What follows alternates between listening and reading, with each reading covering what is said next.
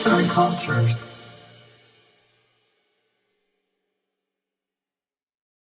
Otomatik Portakal filmine psikanalitik bir yaklaşım. Yönetmenliğini Stanley Kubrick'in yapmış olduğu Anthony Burgess'ın aynı adlı yapıtından uyarlanan Otomatik Portakal filminde anti kahraman Alex, arkadaşlarıyla küçük bir çete kurmuştur ve çetenin lideridir. Geceleri Süt Bar adını verdikleri bir mekanda toplanıp uyuşturuculu süt içerek yapacakları şiddet eylemlerini planlarlar. Haz uğruna şiddet, gasp ve tecavüz eylemlerinde bulunurlar. Giydikleri beyaz kostümleriyle iyiliği ve saflığı temsil etmek yerine karanlık işler yaparlar. Taktıkları şapkayla yaptıkları şiddetleri eğlenceli, muzip bir işmiş gibi görürler. Tüm eylemleri dürtüsel olarak gerçekleşir ve bir gelecek beklentileri veya planları yoktur.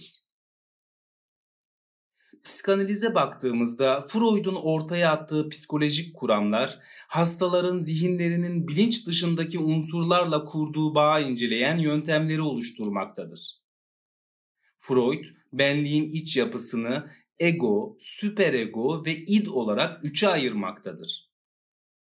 Bu süreçlerde yaşanan travmalar ya da anne babayla özdeşleşme sürecinin yanlış gitmesi ileride benlik sorgulamasına, majör depresyonlara sürükleyebilmektedir. Birçok yönetmen karakteri oluştururken çocukluk evrelerinde yaşadığı olayları göz önünde bulundurarak o kişiyi yaratır. Freud'dan sonra gelen önemli psikanalistlerden biri olan Lacan'ın da ortaya attığı ayna teorisinde sinemayla özdeşleşme yaşanmaktadır.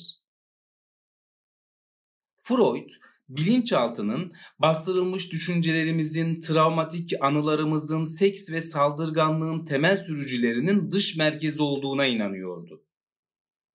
Bilinçaltının nevroza ya da günümüzde akıl hastalığı denen şeye neden olan tüm gizli cinsel arzuların depolama tesisi olarak görüyordu.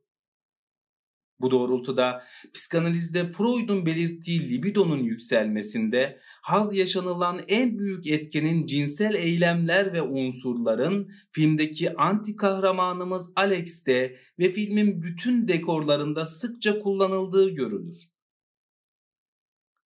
Alex ve çetesi sokaklarda yatan yaşlı sarhoş adamları döverek kendi düzenlerini sağlamaya çalışmaktadırlar evlere girerek hırsızlık yapmakta, kadınlara tecavüz edip polisten kaçmaktadırlar. Alex, ilişkileri çıkar amaçlı ve yüzeysel olan, empati kuramayan, duygusuz bir karakterdir. Aynı zamanda müziğe de ilgi duymaktadır. Beethoven'ın 9. senfonisi en sevdiği parçadır eve çağırdığı kadınlarla hoyratça birlikte olup şiddete yönelik eylemler yapan Alex'in davranış bozukluğu yaşadığı görülmektedir. Davranış bozuklukları ve kişilik özellikleri psikoseksüel gelişim süreçleri olan oral, anal ve fallik dönemlerinde kazanıldığı düşünüldüğünde Alex, annesiyle özleşleşme sağlayacağı oral dönemde sütten erken ayrılması, hazdan kopuş yaşamasına ve ileriki yaşlarında alkol bağımlılığı gibi bazı fiksasyonların ve kişilik bozukluklarının oluşmasında etkili olmuş olabilir.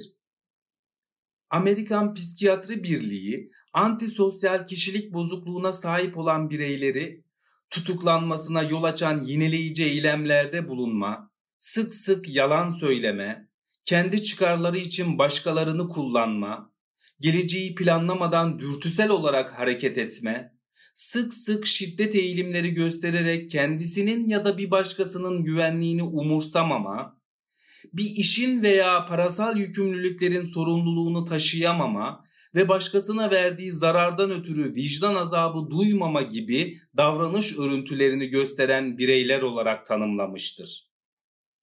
Alex, tecavüz eylemini bir oyun olarak görür ve insanların şiddeti hak ettiğini düşünür. Otomatik Portakal kitabının yazarının evine zorla girerek yazarı bağlayıp eşine tecavüz eder. Tecavüz sahnesinde Alex'in antisosyal kişilik bozukluğu, empati ve duygu yoksunluğu açıkça görülmektedir. Bir süre sonra zengin bir kadının evine girer ve kadını şiddet uygulayarak öldürür. Alex'in liderliğinden sıkılan arkadaşları onu orada bırakıp kaçarlar ve Alex sonunda yakalanıp tutuklanır.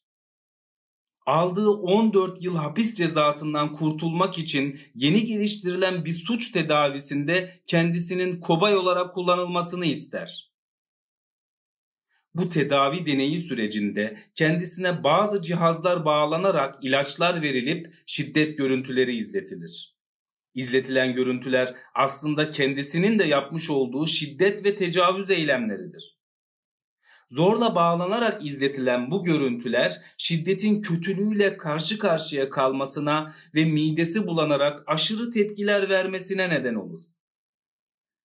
Hastalık olarak adlandırdığı bu rahatsızlık sürecinden kurtulmak ister ve bu doğrultuda iyi olanı yapmaya yönelmiştir en sevdiği şarkı olan 9. senfoninin tesadüf olarak izletilen şiddet görüntülerinin fonunda çalınmasıyla Alex şiddetle şarkıyı bağdaştırarak artık şarkıdan da rahatsızlık duymaktadır.